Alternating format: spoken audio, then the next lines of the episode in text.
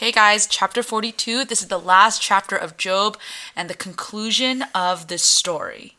So we have Job after God talks to him for like four chapters. And a whole bunch of crazy things. Yeah, and um, basically, uh, you know, he comes to this conclusion, right? That I know that, you know, he knows that God is in control and that, um, you know, even just from hearing who God is and being reinforced in his belief in who God is, that was enough to have him be satisfied. And the interesting thing here is that his friends were telling him to repent. Mm-hmm. That's what they were saying. You have obviously done something wrong, and so you should repent of that, and God will give it back to you. And here, Job repents, but what does real repentance mean is what we see as the difference. Because for his friends, it was like, oh, the few things you did bad, just say you're sorry for those, and then God will rectify right the situation or, yeah, yeah, yeah. in your life. But Job here understands that true repentance is recognizing he is unworthy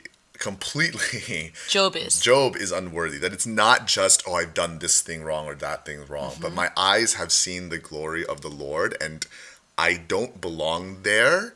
I don't, I shouldn't, it's too wonderful for me. And yet he shows up. Mm-hmm. And yet I can behold it. But now my eye sees you. Mm-hmm. That's what real repentance is. It's not just, well, let me put together the list of the things I've done wrong. Mm-hmm. You know, because we, one, we probably have done things wrong we don't even know about. Job understands that real repentance here is a full casting yourself upon the mercy and the grace of God. Yeah, and um, so we do see the Lord rebukes Job's friends, you know, um, because uh, as we talked about a few days ago, you know, they were not they were trying to speak as God, but not with God, um, and so um, some people are like, oh, like why is it that you know they couldn't just bring up their own burnt offering, but um, in this case, God just wants Job to do it. And I think it's a reminder from Jesus that if your brother has something against you, leave your offering at the altar and go and rectify because that's what they were wrong. Like they were wrong not just in their understandings of God, they were wrong in their judgment and condemnation yeah. of Job. Right.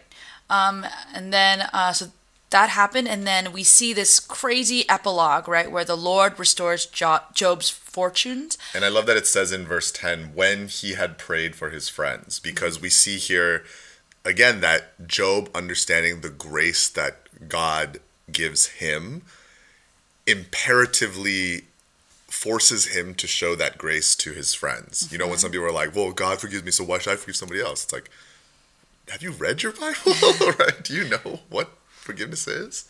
So then, uh, and then we see this crazy fact that the Lord gave Job twice as much as he had before. So before he had 10 kids, then he had, what, 20 kids? He also had, oh no, no. Seven. So he had, no, so he had the same amount of kids, seven sons, three daughters. But then if you look at the numbers of the the livestock, it's double. He had 7,000 sheep, now he's 14. He had 3,000 camels, now he has 6,000. He had 500 yoke of oxen, now you, you get the point.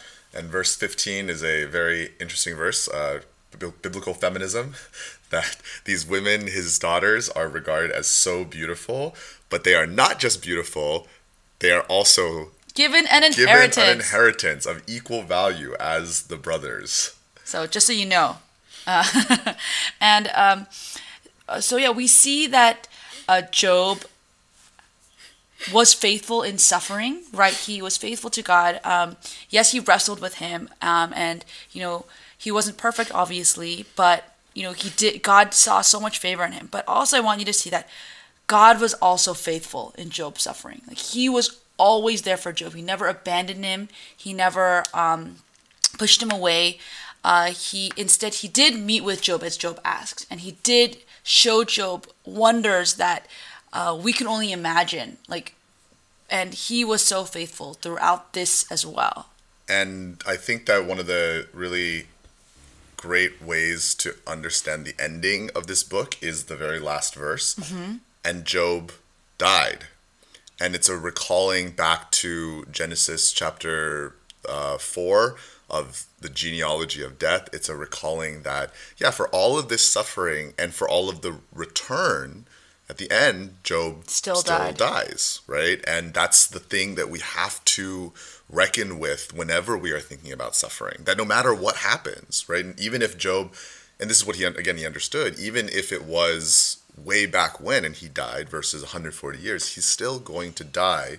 But it also says here, full of days, that and you know, I, I've read different things about how people say that translates, right? Like, because it says he's an old man, so why does it say he's full of days? And I think it's the fullness, right, of his days, the fullness with God, and perhaps even also that aspect of eternity, that whenever we deal with suffering, whenever we think about how does God deal with our suffering, that there are two facts we have to keep in mind. We are still going to physically die, mm-hmm. no matter what happens and yet there is an eternality that we have to eternality eternity eternality that we have to consider mm-hmm. and so much of how we understand suffering is going to change by whether or not we understand those two things mm-hmm. which is uh, if you heard the john piper version of the shane and shane song that's kind of what he alludes to right, right. like um, that ultimately because of Jesus, mm-hmm. because we know our eternity is secure, that we will be full of days, mm-hmm. eternal days, that our present sufferings take on a different perspective. Mm-hmm. It's not that they it's not that we should be like dismissive flippant, yeah. of them or flippant of them, but what is that song that the things of earth shall grow vaguely dim in the light of his glory and grace? Mm-hmm. Ah, uh, someone posted in the comments. Turn my a, eyes onto Jesus. Oh yeah, yeah. Thanks. Okay. Have a good day.